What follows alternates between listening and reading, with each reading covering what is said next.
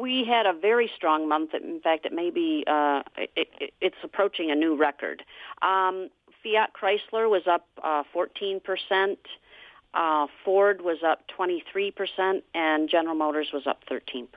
So, what uh, contributed to the sales increases? Um, a number of things. Um, there, the economy is stronger, and the job situation is better. Um, so that is supporting car sales. Also, credit is widely available and it's very cheap. The Fed did not increase the interest rates. Um, and people's vehicles are very old, uh, so people there's a lot of pent up demand that's being unleashed. The other trend we're seeing is um, truck sales are very strong, and um, so are sport utility uh, sales. So um, those have those have been strong, and we're seeing a little bit of um, improvement in car sales, which haven't been great.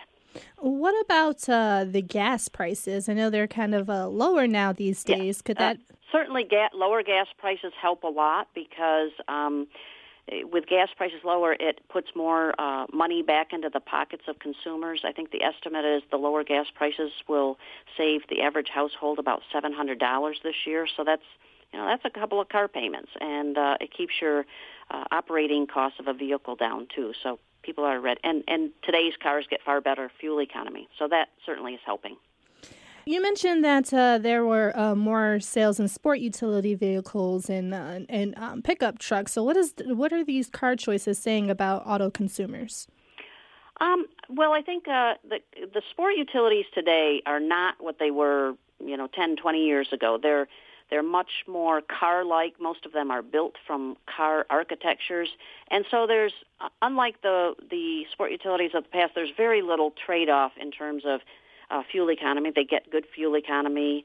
Um, they ride and handle like more like cars, um, and people just find them a lot more practical. Um, so that that's what's making them very popular. They're po- they're practical and they're versatile.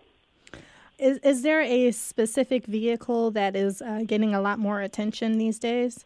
Um, well, I think you know at Ford, uh, everybody's paying attention to the new Ford F-150. It took a, a while to get uh, some traction in the marketplace because it took them a while, Ford a while to build up some inventory. So that's a very strong vehicle right now, as are all of the Ford Explorer, Ford Escape, that kind of thing.